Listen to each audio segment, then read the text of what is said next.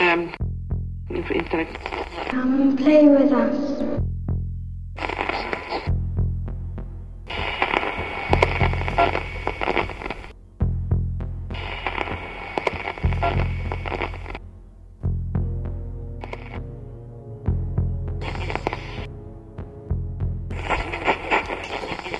Serdecznie witam wszystkich słuchaczy w kolejnym odcinku z cyklu Radio Stephen King. Poleca.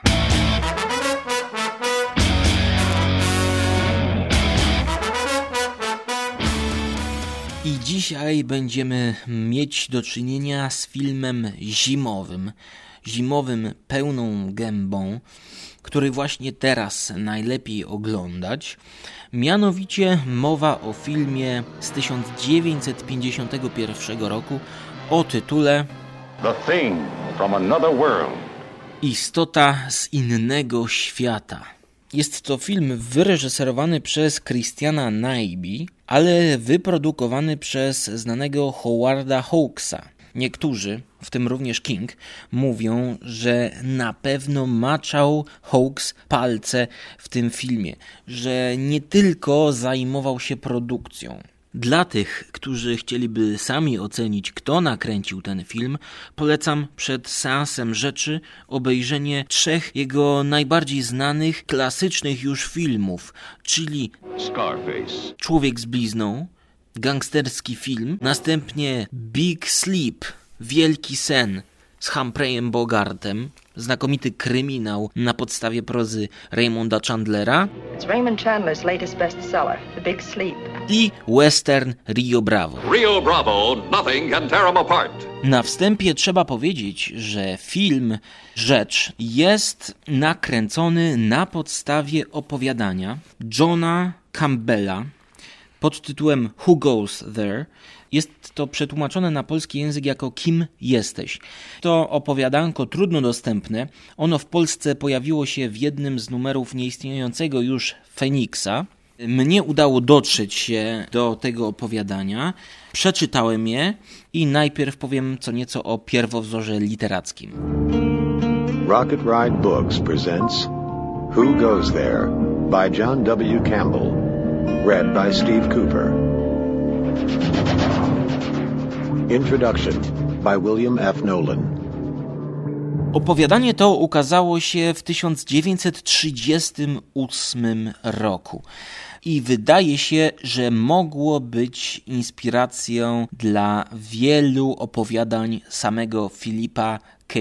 Dicka. When it was written in the 30s, Campbell had no idea that he had created a timeless genre classic. Co wszyscy fani Dicka znajdą w oryginalnym opowiadaniu. Wystarczy sięgnąć po jeden z pięciu tomów zbierających opowiadania Filipa K. Dicka i przeczytać cokolwiek, żeby poznać e, styl, e, może nie tyle co styl, ale zagadnienia, jakie Dick brał na warsztat. Dokładnie to samo mamy u Campbella w opowiadaniu Who Goes There, czyli próba zdefiniowania człowieka, określenia kim jest człowiek, kim człowiek może być, jakie cechy musi mieć człowiek, aby był człowiekiem, istota człowieczeństwa itd., itd. Chapter 1 The Place Stank. Opowiadanie mówi o naukowcach, którzy są na stacji badawczej, odnajdują obcego, którego następnie przechowują w jakiejś spiżarni. I w przeciwieństwie do późniejszych filmów, akcja skupia się na tym, że jeden z mm, naukowców przysnął i właściwie stało się coś dziwnego z tym alienem.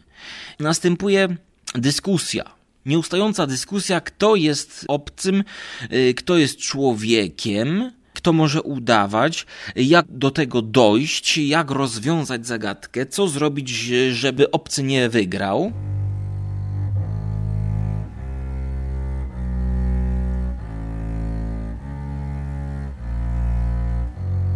Wiele o charakterze tego utworu powie wam cytat, który właśnie wam przeczytam, no zupełnie dikowski.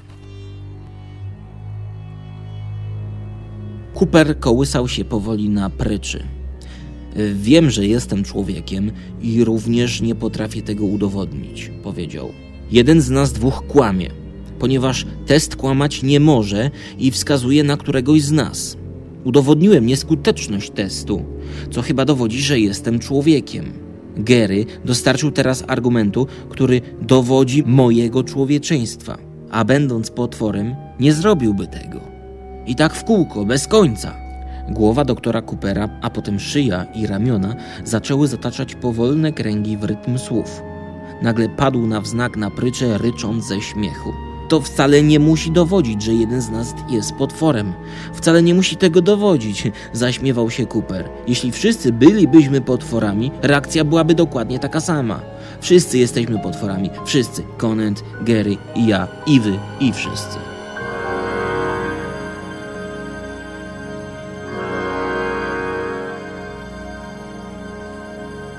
Y, sytuacja paranoi, która u Dicka też znakomicie była pokazana, tutaj jest już y, no, zalążek tego stylu Dicka.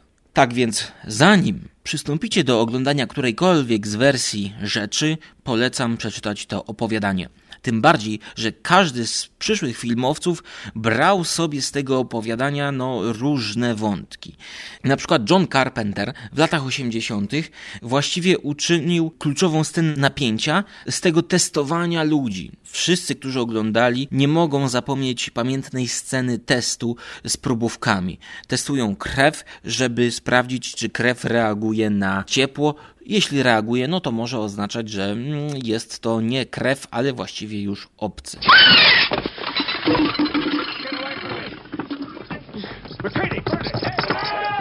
Tej sceny, która jest w opowiadaniu, zupełnie unika Christian Nyby tudzież Howard Hawks. When the story reached the big screen as The Thing, The Thing from Another World. On właściwie wziął z literackiego pierwowzoru ideę obcego, który przybywa z kosmosu, jest odnaleziony przez naukowców i następnie jest y, próba poznania tej istoty. Próba odkrycia, dlaczego ona się tu w ogóle znalazła, jak ona funkcjonuje. Kiedy istota ożywa, nie ma problemu, y, czy może ktoś przybrać jej kształty. Jest to właściwie uproszczone do tego, że kiedy obcemu odpada ręka, to znaczy jest odgryziona, to ta ręka mu odrasta. Naukowcy dochodzą do tego, że jest to spowodowane specyficzną konstrukcją komórkową jego organizmu. Dlatego też naukowcy określają przybysza jako człowieka marchewkę, co Stephen King również z lubością powtarza. Ale o tym, co King sądzi na temat człowieka marchewki, powie wam nasz pierwszy gość, znawca Stephena Kinga, marchewki i innych warzyw ogrodowych. Hubert Spandowski. Witam cię, Hubert. Witam bardzo serdecznie wszystkich słuchaczy. Słuchaj, na razie powstrzymajmy się od ocen tego filmu. Powiedziałbyś nam, dlaczego King uważa, iż omawiany film z 51 roku jest filmem politycznym. On najpierw podaje przykład omawianego już u nas filmu Inwazja porywaczy ciał, który według niego przez krytyków był nadinterpretowany jako polityczny, do którego każdy mógł sobie swoją ideologię dorobić, natomiast akurat film pod tytułem Rzecz uważa za polityczny i podaje jakieś przykłady i uzasadnia to. Powiedziałbyś nam coś, coś o tym. Co więcej, King nazywa Rzecz pierwszym politycznym filmem grozy. Jednocześnie odnosi się wrażenie, że King raczej bardzo krytycznie podchodzi do tego tytułu, momentami wyszydzając wiele rozwiązań fabularnych, więc skoro chwilę później umieścił ten tytuł w setce swoich ulubionych, dodatkowo oznaczając go gwiazdką, to chyba faktycznie musiał uważać go za znaczący dla gatunku. Ja zwykle nie do końca popieram taką interpretację filmów grozy, choć oczywiście to, co na temat rzeczy mówi King, e, to jest wszystko prawda upatruje on upolitycznienia w samym fakcie, że mamy do czynienia z filmem militarnym. Baza, w której rozgrywa się akcja filmu, tylko z pozoru służy celom naukowym, a tak naprawdę stanowi część linii wczesnego ostrzegania. W filmie dość wyraźnie zaznaczono hierarchię i podział między wojskowymi a naukowcami, a przedstawicieli obu tych grup e, bardzo wyraźnie zaszufladkowano tworząc wręcz podręcznikowy szablon e, pełnego wzniosłych idei naukowca, który, jak to określa King, sprawdza się przed mikroskopem, ale nie sprawdza się w obliczu ataku wielkiej marchewki z planety X. E, I jego działania można porównać co najwyżej do zabawy dziecka zapałkami, oraz tworząc równie szablonową postać e, żołnierza, militarnego dowódcy.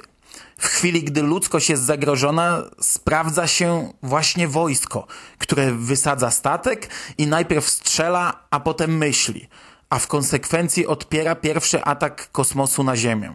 Obie te grupy zostały w filmie przerysowane, ale to jednak naukowcy pokazani zostali tutaj w gorszym świetle. Jako ci, którzy gotowi są poświęcić wiele ludzkich żyć dla odkrycia. Jako ci, którzy otwarcie mówią, że życie ludzkie w takiej sytuacji nie ma znaczenia. Będąc jednocześnie ripostowanymi tym, że odkrycia naukowe, takie jak choćby rozszczepienie atomu, faktycznie przyniosły samo dobro gatunkowi ludzkiemu. King uwypukla też kilka konkretnych zachowań głównego filmowego naukowca, który pomimo krwiożerczego, dzikiego zachowania istoty powtarza bez końca, że trzeba go badać, a skoro przyleciał do nas, to znaczy, że jest od nas inteligentniejszy, a skoro jest od nas inteligentniejszy, to na pewno przybywa w pokoju. Obie te przekoloryzowane wizje naukowca i wojskowego zderzają się w finale, kiedy scena po scenie widzimy najpierw konfrontację naukowca z obcym, próbę kapitulacji i porozumienia się na drodze pokojowej, a ostatecznie jego klęskę. Listen, I'm your friend. Look, I have no weapons. I'm your friend. You're wiser than I. You must understand what I'm trying to tell you. Don't go any farther. They'll kill you. They think you mean to harm us all. But I want to know you, to help you. Believe that. You're wiser than anything on earth. Use that intelligence. Look at me and know what I'm trying to tell you. I'm not your enemy. I'm a scientist. I'm a scientist who's trying. Zaś chwilę później mamy konfrontację militarną i wszyscy oklaskują wielkie zwycięstwo z kosmicznym najeźdźcą właśnie na drodze wojskowej. E, King oczywiście odnosi się do ówczesnej sytuacji na świecie, podaje konkretne przykłady z historii, a w samym monstrum e, do złudzenia przypominającym Frankensteina z Uniwersala e, wyczuwa choćby echa Hitlera. Jeśli jednak taka analiza filmu interesuje Was bardziej i chcecie jeszcze mocniej zagłębić się w temat, no to odsyłam Was po prostu do lektury Dance Macabre. No to teraz powiedz nam, jak ci się oglądało taką starą produkcję, bo dla mnie, pomimo że ona w pewnych momentach, no trudno powiedzieć, żeby była horrorem, ona była takim leciutkim horrorem, nawet z elementami komedii, czy też elementami obyczajowymi. Jeden z naukowców flirtuje z piękną panią naukowiec i szczerze mówiąc, mnie to no, w jakiś sposób urzekło. Widać, że to wszystko jest nakręcone w jakimś atelier, w jakimś studio. Właściwie bohaterowie nie wychodzą z tej bazy, dyskutują, wszystko opiera się na dialogu. W sumie taki teatr telewizji no ja bym się nie pogniewał, jakby u nas w Polsce powstawały takie teatry telewizji w gatunku science fiction. Przyznaję się bez bicia, że nigdy wcześniej nie oglądałem oryginalnego filmu z 1951 roku. Wiedziałem oczywiście o jego istnieniu, e, ale jakoś no, nie było nam po drodze. Obejrzałem teraz tylko dlatego, że ten tytuł wybraliśmy do nowego odcinka. I przyznam, że nie był to jakoś wyjątkowo udany seans. Po pierwsze, strasznie się wynudziłem. Możliwe, że gdybym obejrzał ten film 15 lat temu, to znacznie bardziej trafiłby on w moje ówczesne gusta. Ale możliwe też, że to wina dnia, zmęczenia. E, no nieważne. Fakt jest faktem, że podczas seansu bardzo często kontrolowałem czas. Inna sprawa, e, i to już jest dość istotna rzecz, mm, że ja nie umiałem patrzeć na ten film jak na oryginalny produkt. Film Carpentera widziałem wielokrotnie i choć nie należy do jakichś fanatycznych wyznawców tego tytułu, no to zakorzenił się on już tak mocno w historii całego gatunku i w mojej głowie, że osoba taka jak ja, wychowana w latach 80. i 90., darzy go no, jakimś tam powiedzmy kultem. I od chwili, gdy dowiedziałem się o istnieniu filmu e, z 1951 roku, a było to no, kilkanaście lat temu, to dla mnie zawsze był to film, który określałem pierwszą wersją rzeczy Carpentera. Tak jakby to Carpenter był dla mnie punktem wyjściowym. No i przyznaję się, że nie umiałem oglądać tego filmu nie patrząc na niego przez pryzmat wersji Johna Carpentera, e, co w zasadzie na starcie przekreślało tę produkcję, bo jest to coś zupełnie innego, powstałego w zupełnie innych realiach. Co ciekawe, dopiero wersja z 1951 roku rozbudziła u mnie zainteresowanie pierwowzorem literackim. I dopiero po seansie tego filmu sięgnąłem po opowiadanie Kim jesteś Johna Campbella, by przekonać się, ile każdy z filmowców ma wspólnego z oryginałem. No bo w końcu powstały trzy filmy, każdy teoretycznie w jakimś stopniu oparty na tym samym opowiadaniu, a jednak każdy nieco inny. This is the spot where it was first seen, and these are the first people who saw the thing. How did it get here? Where did it come from? What is it? To teraz płynnie przejdziemy do innych części, innych wersji opowiadania Who Goes There. Mando, jeszcze zostań z nami, nie odchodź jeszcze. Is it human or inhuman? Earthly or unearthly? Baffling questions, astounding questions that not even the world's greatest scientific minds can answer. Gentlemen, do you realize what we've found? A being from another world, as different from us as one pole from the other. Pierwszą wersją filmu Rzecz, z jaką się zetknąłem, była to ekranizacja Carpentera.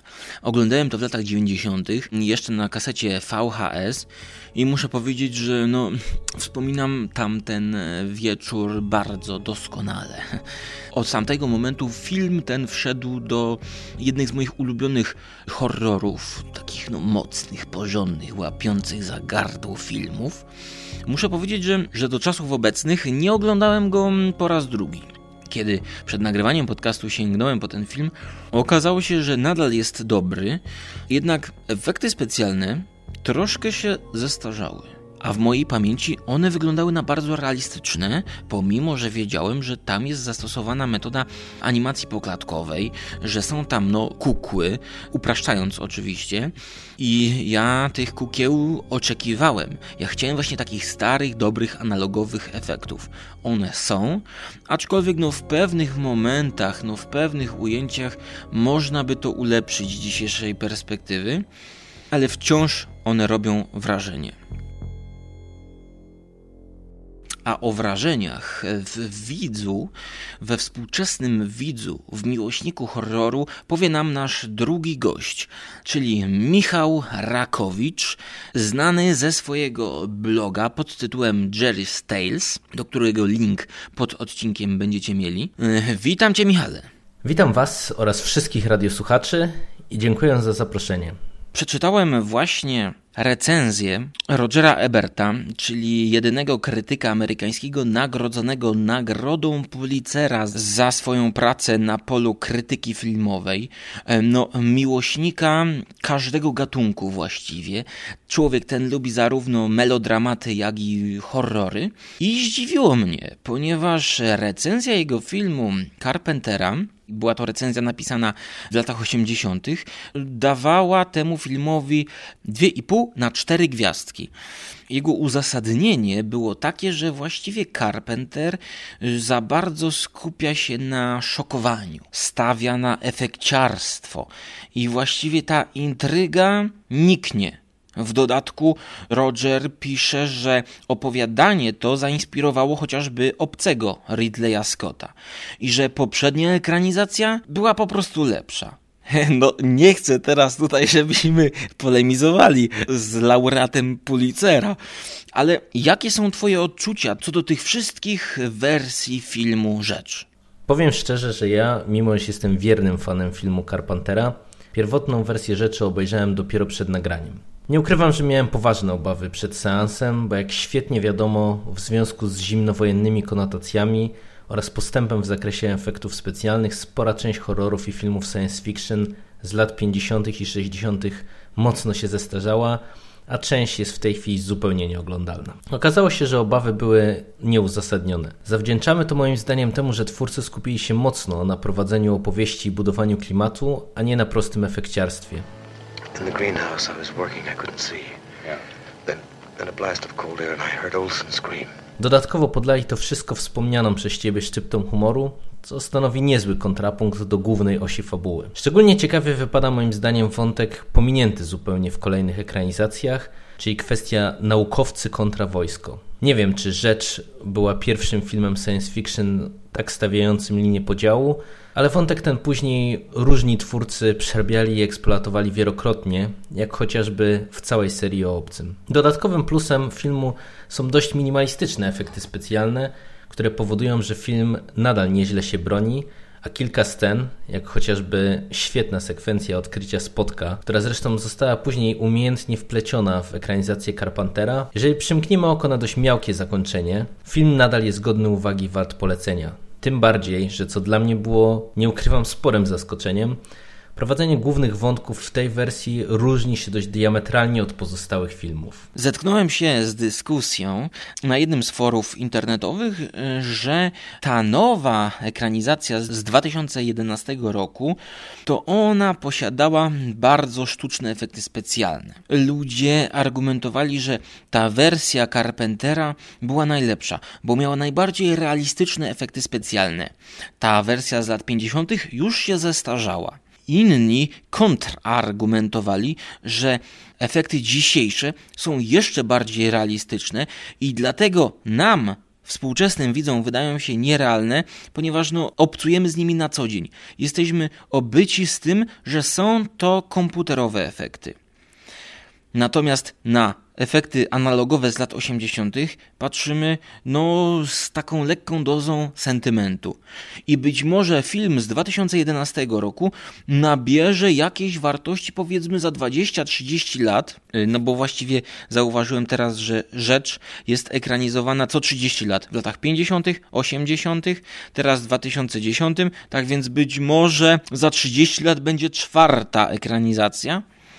I za te 30 lat nowi fani horroru będą mówić, że cóż to była za wersja z 2011 roku. To były klimatyczne efekty komputerowe, no a ta wersja Carpentera, no to widać, że to tak się już zestarzało, że tego już się nie da oglądać.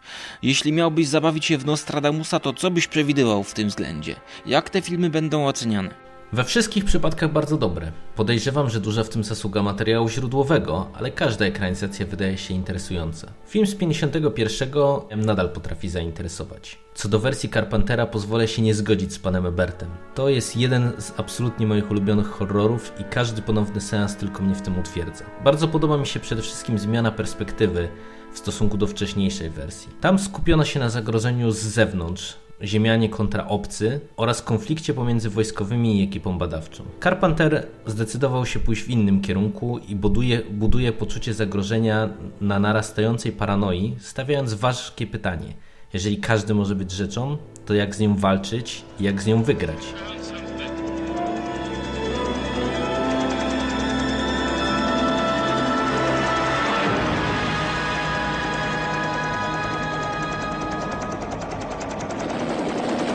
Efekty specjalne nadal wypadają znakomicie, ale chyba nie ma się czemu dziwić, jeżeli były tworzone przez tak wybitnego specjalistę jak Rob Bottin, czyli twórcę efektów do takich filmów jak Pamięć Absolutna, Robocop czy 7. Ale najważniejsze jest to, że film obfituje w pamiętne sceny.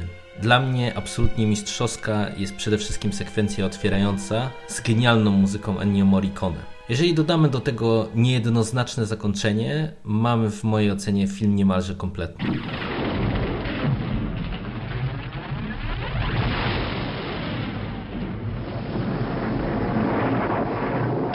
Pamiętacie jak do naszego gościnnego marchewkologa, to znaczy kingologa, mówiłem, aby zaczekał?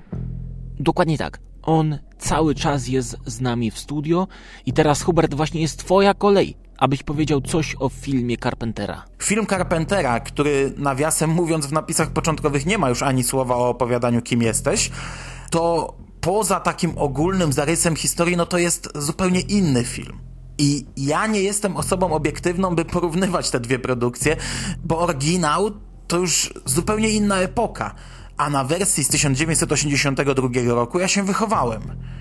Jak dla mnie już sama scena otwarcia e, tego drugiego filmu dostarcza więcej emocji niż cała produkcja z 51 roku I pomimo, że oba filmy rozgrywają się w zamkniętym pomieszczeniu i oba charakteryzuje klimat odizolowania i klaustrofobii, no to Carpenter wypada na tym polu znacznie lepiej, a że zrobił z tego bardziej efektowne jak na tamte lata widowisko, no to trudno, no takie miał możliwości. Możliwości, jakie daje dana epoka, tak naprawdę definiują tego typu kino. Gdyby w 51 mogli pozwolić sobie na coś więcej niż facet w gumowej masce, to na pewno by to zrobili. Gdyby w 82 istniało CGI, to film wyglądałby zupełnie inaczej. Ja oczywiście uwielbiam poklatkowe efekty z filmu Carpentera. E, nie wiem ile w tym sentymentu do takiego kina, ale na tej płaszczyźnie chyba nigdy nie skrytykuję tego filmu. Twelve men have just discovered something. For 100,000 years it was buried in the snow and ice. Now it has found a place to live. Inside. Where no one can see it, or hear it, or feel it. I know I'm human. Some of you are still human. This thing doesn't want to show itself. It wants to hide inside an imitation. Ale jakoś specjalnie nie przeszkadza mi też komputerowa papka w najnowszej wersji. Co do wersji z 2011 roku, to miała ona raczej złą prasę, przez co ja osobiście zwlekałem dosyć mocno z seansem. I powiem szczerze, niespecjalnie wiem dlaczego i z czego wynikało tak złe przyjęcie tego filmu. To, co najbardziej mi się spodobało, to uszanowanie przednich wersji. Odniosłem wrażenie, że twórcy powybierali z wcześniejszych filmów to co najlepsze i z miłością do oryginałów dopisali swoją własną wizję tej historii. Ja osobiście polecam najbardziej wersję z 82, ale każdy fan kina grozy powinien się zapoznać z rzeczą chyba w każdej jej odsłonie. 48 hours ago, we found something quite remarkable. What'd they find? There's a structure In Antarctica. and a specimen. Really? Touching down. This is Kate Lloyd's, Columbia Paleontology. Let me show you why you flew 10,000 miles. Dziękuję Ci za odpowiedzi, a Was obowiązkowo zapraszam na bloga naszego gościa Jerry's Tales.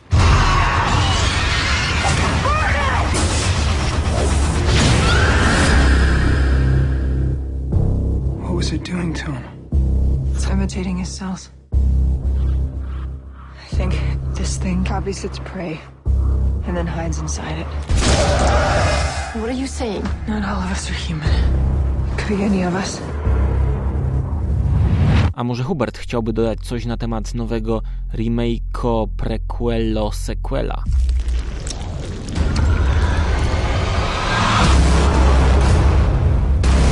We can't let this thing leave. If it makes it out of here, millions of people could die.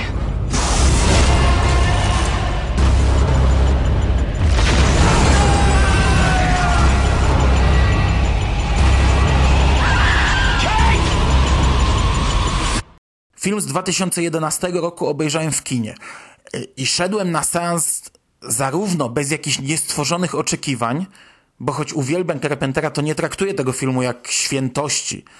I też dzięki temu nie skreślałem na starcie nowej wersji. A ten film miał raczej trudny start i trudny żywot, bo połowa widzów hejtowała już na etapie zapowiedzi, no bo w końcu e, jak to można robić remake, sequel, prequel czy cokolwiek nawiązującego do tak wspaniałego dzieła, jakim jest The Thing z 1982 roku, zapominając przy tym, że już tamten film był przecież kolejną wersją wcześniejszej produkcji. Poza tym dokrętki po tylu latach też nie cieszą się sympatią zbyt wielu widzów, a tak jak dwie pierwsze wersje łączy ze sobą tylko materiał wyjściowy, tak film numer dwa i film numer trzy są już nieco bardziej ze sobą powiązane.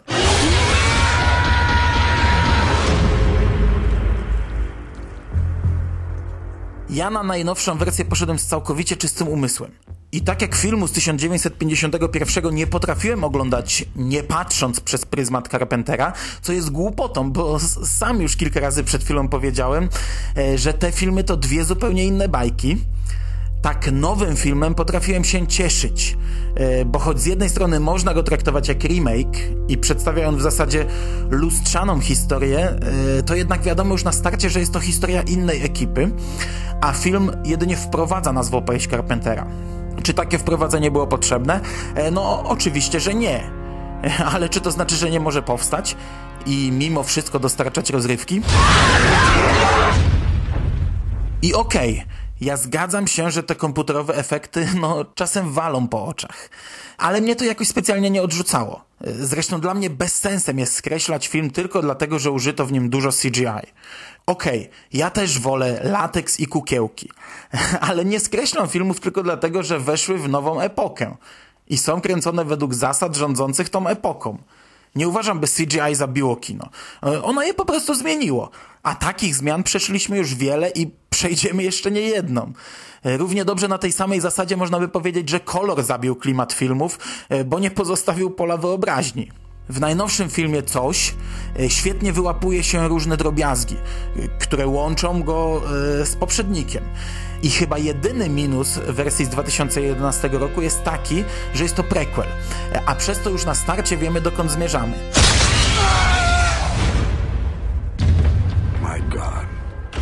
Somebody was attacked. But it seems everyone is fine. Either someone miraculously healed themselves. Twórcy nie są w stanie nas niczym zaskoczyć, skoro my już od początku wiemy, jak będzie wyglądać ostatnia scena filmu i co stanie się z wszystkimi bohaterami. Tak czy inaczej, jeśli ktoś nie widział jeszcze którejś z tych trzech wersji filmu, to ja osobiście polecam każdą z nich, bo z każdą z nich warto się zapoznać. Choć do każdej warto też usiąść z konkretnymi, sprecyzowanymi oczekiwaniami. Jeśli ja miałbym wybrać swojego faworyta, to jest to oczywiście film środkowy. Co chyba jest oczywiste po wszystkim tym, co dzisiaj powiedziałem. Ale jeszcze raz podkreślam, uważam, że warto zapoznać się z każdym filmem, który został oparty o opowiadanie Kim jesteś Johna Campbella.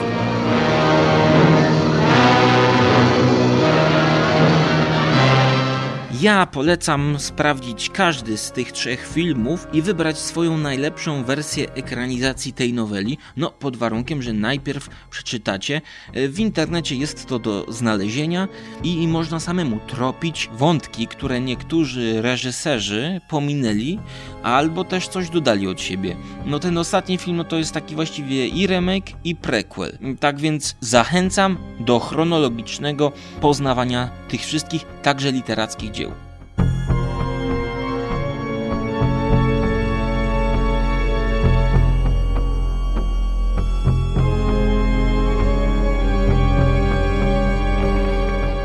Tak więc trzymajcie się, łapcie za rzecz, bo ja idę już zrobić jakąś inną rzecz. Do usłyszenia.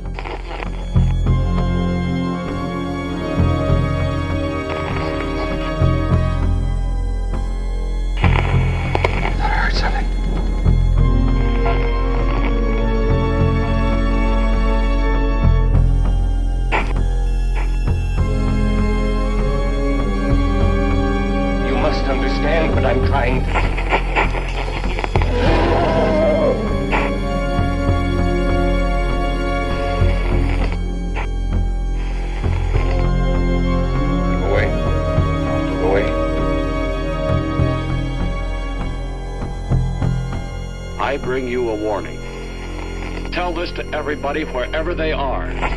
Watch the skies everywhere. Keep looking. Keep watching the skies.